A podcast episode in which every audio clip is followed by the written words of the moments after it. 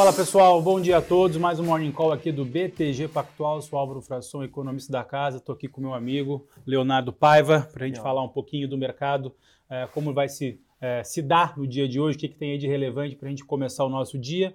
Bom, uh, Léo, vamos começar lá, lá, fora, né? A gente está vendo ali os, é, os, os, dados da Europa subindo, né? As ações lá na Europa, os índices de ações subindo, uh, mas ainda assim com uma preocupação, né? A gente tem aí dados é, de é, expectativa do, do, Banco Central Europeu na quinta-feira, né? Então o mercado ali muito preocupado em relação a corte, a, a, melhor, a aumento de juros, né? O mercado estava precificando 50, parece agora colocar 75, além é, de preços de gás natural bastante voláteis. Né? Então, assim, queria começar com você, qual é a sua percepção em relação à Europa, o que, que a gente pode é, ter aí de mais relevante no dia de hoje, nos próximos dias, para ficar atento que o mercado pode precificar? Boa, vamos lá, né? Acho que o principal ponto aqui que tem sido um, destaque nos últimos dias é toda essa questão do fornecimento de energia, né? Já é uma crise muito complexa. A gente viu o último CPI com 9,1% de alta, não só o headline, né, com uma situação bem complexa, como o núcleo também, 4,3% de alta alta ao ano. Então, realmente é uma inflação muito pressionada, muito complexo o quadro na mão do Banco Central Europeu.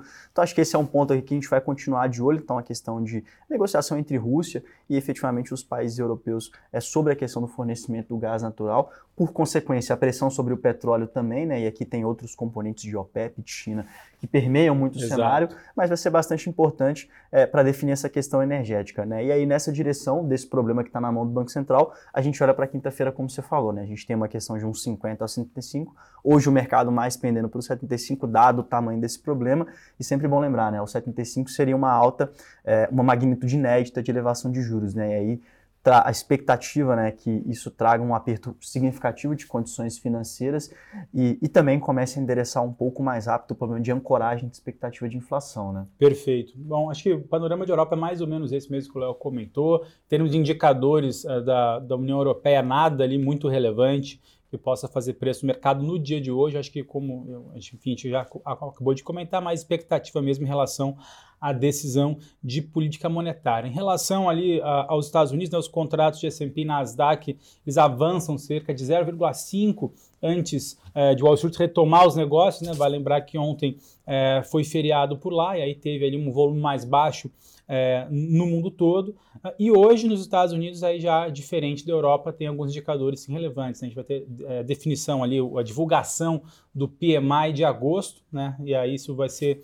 É, deixa eu só ver o horário certinho que vai ser divulgado. 10h45 os PMIs e 11 né? horas o ISM. E 11 horas o ISM, exatamente. Sim, 44 pontos é a expectativa do mercado ali para serviços, 44,5 para 44,2 para serviços, 45 para o PMI composto. Vai lembrar que nesses indicadores, quando está abaixo de 50, se caracteriza uma contração uh, na economia, então vai ser muito importante acompanhar esse dado lá nos Estados Unidos. E por outro lado, tem o ISM uh, ah, ali às 11 horas da manhã, também referente ao mês de agosto, mas a expectativa é um dado de 55,5 pontos também. Léo, uh, além desses pontos aqui, o que a gente pode uh, esperar, uh, não só para hoje, mas para os próximos dias dos Estados Unidos, que você acha aí bastante relevante, que pode fazer preço, dado que o debate de juros também está muito aquecido por lá? É, eu acho que o que é super importante aqui, é, além desse ASM, né, que vai ser bem relevante no dia de hoje para a gente entender um pouco mais esse ritmo de atividade, os PMIs também, é a gente continuar de olho na questão de mercado de trabalho. Né? Isso aqui, sem dúvida, vai ser um componente muito importante. É, a gente ainda tem até o FOMC, o Comitê de Política Monetária do Banco Central Norte-Americano, que vai ser no dia 21 de setembro, um dado de CPI, de inflação nos Estados Unidos. E ali nas quebras, a gente vai olhar bastante para a composição para ver efetivamente o quanto esse mercado de trabalho apertado ele vai interferir no crescimento dos preços né, e na resiliência. Né? A gente é, faz diversos exercícios aqui de inércia inflacionária, Exato. como é que isso está impactando é, efetivamente a propagação dos preços à frente. E a gente percebe que a inflação de serviços, que é muito afetado por um mercado de trabalho apertado, ela tem sido um componente de preocupação por lá. Né? Então a gente fica bastante de olho nisso. Acho que vai ser o ponto mais relevante daqui para frente. Sempre bom lembrar, né? O mercado de trabalho que tem duas vagas abertas para cada trabalhador, um, é, um payroll que, apesar da última leitura não ter surpreendido, ainda assim num patamar muito alto, num nível muito alto de criação de emprego. E é isso que o Fed tem olhado por agora, né? E claro, né, nessa semana a gente tem fala do Jerome Powell, então na quinta-feira vai ser super importante observar se ele vai manter o ritmo de um discurso bastante hawkish, né? Então, que ele vem desde o do, é, do simpósio de Jackson Hole, que usualmente é utilizado para passar mensagens importantes de política monetária, mantendo o ritmo do discurso. Acho que o mercado vai manter a precificação de uma nova alta de 75 pontos, que, de novo, né, apesar de não ser uma alta inédita, como no caso do Banco Central Europeu, sempre bom lembrar, não é um movimento usual de Banco Central norte-americano. Né? É uma alta bastante agressiva, diferente da gente aqui no Brasil. Né? Perfeito, perfeito. Léo, a gente já falou de Europa, Estados Unidos. China, uh, acho que deve divulgar dados de balança comercial, né? acho que esse vai ser o principal destaque por lá. Uh, e já aproveitando fazendo o gancho aí com commodities, que, que você domina super bem, a gente vê petróleo uh, de lado em Nova York, né? o, o WTI ali performando mais ou menos de lado, mas o Brent está sofrendo uma queda aí muito mais significativa, ali em torno de 3 a 4%. Isso, deve, isso pode ter, com certeza, efeitos do corte de produção que a OPEP divulgou no dia de ontem. Né? É sem dúvida, né? porque o mercado ele tem ficado um pouco confuso com essa comunicação do OPEP e também é, com as especulações em volta disso. Né? Então, o corte de ontem, na verdade, não foi um corte efetivamente da sua produção de OPEP. Para quem não se lembra, é, na última reunião da OPEP, a OPEP definiu um ajuste adicional de 100 mil barris dia e foi uma sinalização bastante forte de que a OPEP não conseguiria fazer muito mais é. que isso. Né? Acho que esse é um ponto importante que pouca gente conseguiu ler isso na comunicação. Não tem como ir muito além disso. A gente vinha batendo um pouco nesse ponto, a oferta bastante apertada, complexo o quadro. E, e aí o que foi feito na reunião passada, foi na reunião do dia 5, né, de ontem, foi vamos reverter esse aumento adicional. Então não vai ser feito. Então não foi efetivamente um corte estrutural, um processo de cortes. Acho que o mercado ontem, que subiu 4%, hoje devolve um pouco, mas ainda assim bastante volátil. O que eu chamo a atenção aqui, a referência global do petróleo, que é o Brent,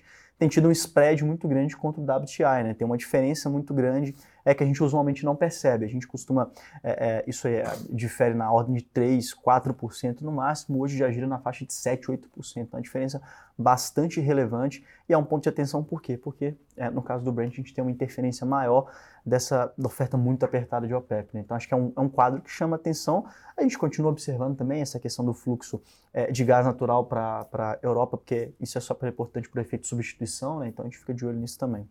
Perfeito. Bom, é, dando continuidade aqui, as commodities e minério de ferro têm baixa leve em Singapura, né, enquanto o cobre lidera a alta dos metais industriais em meio a receios com estoques globais é, bastante baixos. Né? Então, acho que, acho que de, de, global a gente já, já matou aí bastante, bastante coisa, os principais pontos é, do dia. Acho que falando um pouquinho de Brasil, a agenda local bastante esvaziada hoje, né, Léo? Não tem nenhum indicador aí muito relevante não, ah, mas a gente tem aí uh, uma fala, uma participação ontem do presidente do Banco Central, uh, Roberto Campos Neto, uh, em evento, é que ele trouxe ali algumas informações digamos assim, acho que adicionais, ou que o mercado pegou, se pegou um pouquinho de surpresa em relação à postura, à comunicação do presidente da instituição. Vou falar um pouquinho aqui, Léo, que a gente mais ou menos comentou, você complementa também ali com a, com a sua visão, mas basicamente acho que o, que o Roberto Campos Neto trouxe ali uma mensagem é, de que a, o combate à inflação ainda não está vencido, é, que o, o que vale ainda da comunicação que o mercado deve interpretar é que ainda assim há a possibilidade de mais 25 pontos base de alta na reunião de setembro, né? Então vale lembrar que o Banco Central fez a última, a última movimento de alta para 13,75 e aí na comunicação uh, o mercado interpretou aquilo como bastante dovish, que ele estendeu o horizonte relevante e aí o mercado precificou na curva de juros, como a gente Perfeito. fala aqui, uma manutenção em 3,75, mas pelo que ele falou ontem, pode ser que a curva de juros na parte bem curtinha tenha aí uma, uma alta e o mercado coloque mais prêmio, coloque mais uh, altas de juros nas próximas reuniões. Léo, qual foi a sua leitura sobre a fala do, do presidente? Acho que o ponto é exatamente esse, né? Comprando um grau de liberdade. Acho que é até o que a gente estava conversando aqui um pouco antes de, de iniciar o programa, né? A gente estava comprando grau de liberdade com essa comunicação, é, justamente porque reforçando o que foi colocado no, no statement efetivamente. Né? Eu acho que até nessa direção que é interessante, eu guardei essa pergunta aqui, uma pergunta da Vidal, é, ela elogiou bastante o programa, muito obrigado por acompanhar Valeu, a gente. Obrigado. Acho que isso é bem, é, é, bem legal ouvir isso. E colocando aqui que é, qual que é a possibilidade é, de uma inflação de dois dígitos em 2023, né? E até é, especificando lá de fora, em Europa, é uma possibilidade é, até real, pelo fato do headline ter uma interferência muito grande de bens de energia, então isso. acima de dois dígitos é palpável. E em Estados Unidos, a gente olha para uma coisa mais próxima de 8% e 7%, mas é bastante elevado para Estados Unidos.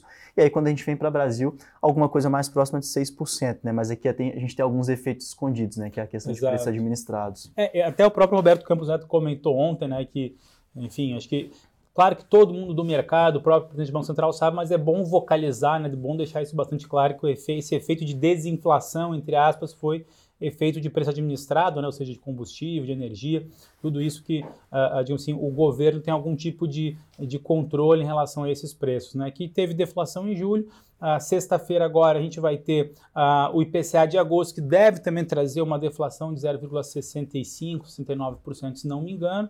E segundo o presidente do Banco Central, não é de surpreender se em setembro também tivermos algum tipo é, de deflação. Acho que vale comentar também que ele também ficou bastante surpreso com o PIB que foi divulgado é, há, alguns dias, né, que foi bastante acima do, da expectativa do mercado. O mercado revisou o crescimento para cima aqui no BTG Pactual. A gente saiu de uma expectativa de PIB de 2,1% para 3% em final de 2022. 2023, acho que o mercado inteiro está até com um clima um pouco mais otimista, dado esse carrego, esse crescimento mais alto que fica é, para 2023. Claro, tem muito isso em função de política fiscal, né, Léo? Que tem aí Auxílio Brasil sendo colocado na mesa pelos pelos principais candidatos, que deve permanecer em 600 reais no próximo ano. Não, isso é super importante, né? A gente tem um auxílio que saiu de 190 para 400, agora para 600 a partir de agosto. A gente tem 50 bilhões de reais que foi colocado de FGTS, né, liberado, então um recurso a mais na economia.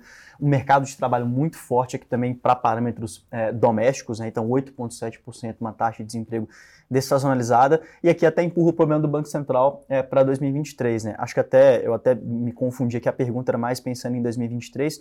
Em Europa e Estados Unidos a gente não pensa em dois dígitos para 23, ao contrário, a gente até pensa em alguma coisa abaixo de 5% para as duas localidades. Quando a gente vem para o Brasil, a gente tem 5,4%. Mas aí acho que é interessante lembrar, né? Seria o terceiro ano consecutivo de perda de teto da meta, 5,4%. Apesar de ser relativamente baixo comparado ao que a gente já viveu aqui, é significativamente acima do teto da meta, né, Álvaro? Então acho Perfeito. que ainda é um problema complexo com todos esses pontos que a gente comentou, de incentivos fiscais, um Auxílio Brasil que deve ficar mais elevado no próximo ano pela comunicação dos dois principais candidatos né, é, em pontos percentuais na pesquisa, não, claro, em importância de propostas. Então, acho que aqui é, o fiscal continua sendo um ponto de bastante atenção. É né? bastante nevrálgico. Né? A gente ainda está monitorando né, o que, que, vai acontecer em termos fiscais para o ano que vem. Vale lembrar que foi enviado é, para o Congresso o orçamento uh, uh, da União né, para 2023 com o Auxílio Brasil de 400 reais, e não de 600, mas com, uh, digamos assim, uma nota ali que há um, há um interesse, há, um, há uma vontade do governo em levar o valor para 600 reais, uh, e isso sim parece estar sendo bastante, digamos assim, acho que vocalizado, uh, não só pelos candidatos, mas também por, por, congressistas, né? Então isso parece ser algo consensual, e aí fica aquele debate sobre teto de gastos, se vai permanecer como ele está, se vai ter algum tipo de discussão, eu acho que isso sim, digamos assim, é uma é um driver de, de, movimento de preços de ativo, de risco aqui no Brasil, de médio prazo. Né? A gente sabe que no dia a dia depende muito ali do dado que vai sair, da informação de algum uh, uh, uh, membro do Federal Reserve que pode comentar e dar, dar algum tipo de oscilação, mas aqui para o Brasil, acho que no médio prazo esse,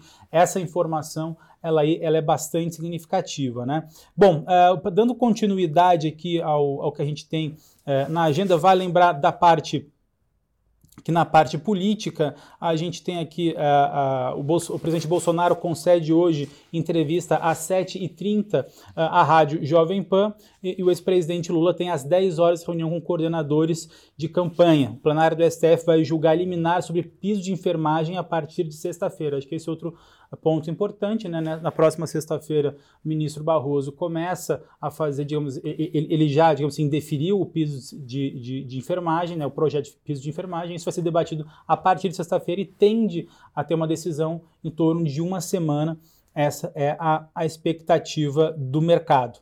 É, bom, em relação à parte corporativa, vamos aqui dar algumas informações. Né? O CAD decide investigar se Petrobras vende petróleo mais caro a refinarias privadas, isso é informação do jornal Globo. É, Grupão de Açúcar, o Conselho autoriza a continuidade de estudos para segregação do êxito. A Gol taxa de ocupação de agosto vai para 81,5%, acho que isso é super importante também para a companhia. Tupi, a empresa Tupi emite 1 bilhão em debêntures a CDI mais 150 pontos base, então acho que são, são os principais de, destaques é, do mercado corporativo aqui do dia. Léo, o que, que, que, você é... tem de forma, pode complementar para a gente aqui sobre esses pontos? Acho que aqui é até interessante, né, que o Wagner até trouxe essa questão do, do GPA, do Pão de Açúcar, e que aqui é, que é interessante comentar, né, esse, essa, basicamente esse, esse spin-off né, que a gente faria dessa operação é, do Grupo Pão de Açúcar, é quase que uma sinalização do grupo também para poder considerações, é, basicamente para os seus acionistas, dizendo o seguinte, né? Bom, a gente tem aqui é, um, uma coisa que não está sendo valorada pelo mercado, né? Não está no preço, está concedendo a mais, tentando destravar valor com essa, é, com essa separação, né? Então acho que esse é um ponto importante aqui, chama a atenção é, e é positivo para as ações. E outra coisa que o pessoal está perguntando bastante aqui também, é, o próprio Eduardo fez a pergunta aqui também, o pessoal está perguntando aqui no chat, o Luiz Fernando, é sobre o segmento de varejo, né? E acho que vai bastante nessa direção que a gente comentou sobre os juros. Acaba sofrendo um pouco mais com a taxa de juros mais elevada, mas ao mesmo tempo tem um mercado de trabalho forte, mais renda Isso. disponível. Então acaba também é, tendo uma possibilidade de melhora é, na margem, né? Então acho que é um ponto é, interessante a ser observado. Mas além disso, a gente olha na carteira recomendada do time de Equity Research e dos outros é, analistas aqui do banco, é bastante interessante pegar as boas companhias, companhias que fazem consolidação nesse período mais complexo é, econômico que a gente tem vivido nos últimos anos, é, e também um período complexo de juros, né, por consequência, e, e, tentar fazer a melhor escolha das companhias é que realmente estão bastante descontadas, né, e a carteira, é, a principalmente aqui, acaba trazendo essa vertente aqui para todos os investidores. Perfeito, isso é, o que a gente comenta aqui em termos desse setor é que dá um cenário de juros bastante elevado e de inflação que também ainda está bastante preocupante, como o Léo acabou de comentar, também para 2023, que foi a pergunta do, do nosso uh, do nosso ouvinte, uh, uh, o varejo tende sim a performar bem, mas talvez aqueles, aquelas empresas menos sensíveis à, à inflação talvez sejam os melhores players para você se alocar ali em 2023. Léo, acho que por hoje é isso. A gente tem aí um dia bastante extenso, então, de novo, para fazer o wrap final aqui, dados lá nos Estados Unidos, acho que são os principais indicadores do dia, né? Então, PMI às 10h45, ISM 11 horas da manhã, acho que são os os dados que podem fazer ali alguma oscilação de mercado. Agora, pela manhã, o mercado de juros aqui no Brasil pode refletir em alguma coisa a fala do presidente do Banco Central, Roberto Campos Neto, do dia de ontem. E é, lá fora, na Europa, o mercado deve hoje performar bem, mas sempre de olho no que pode acontecer com a decisão do Banco Central uh, Europeu na próxima quinta-feira. Lembrando que amanhã a gente não tem nem morning call, nem sala ao vivo, nem fechamento, dado que é feriado e não tem negociações na B3. Então, Léo, muito obrigado aqui pela sua presença. Obrigado, Álvaro. Fiquem logo depois ali com a sala Day Trade no canal BTG Trader. E para repetir o jargão do nosso amigo Gerson Lorenzi, melhor ativo é sempre a boa informação.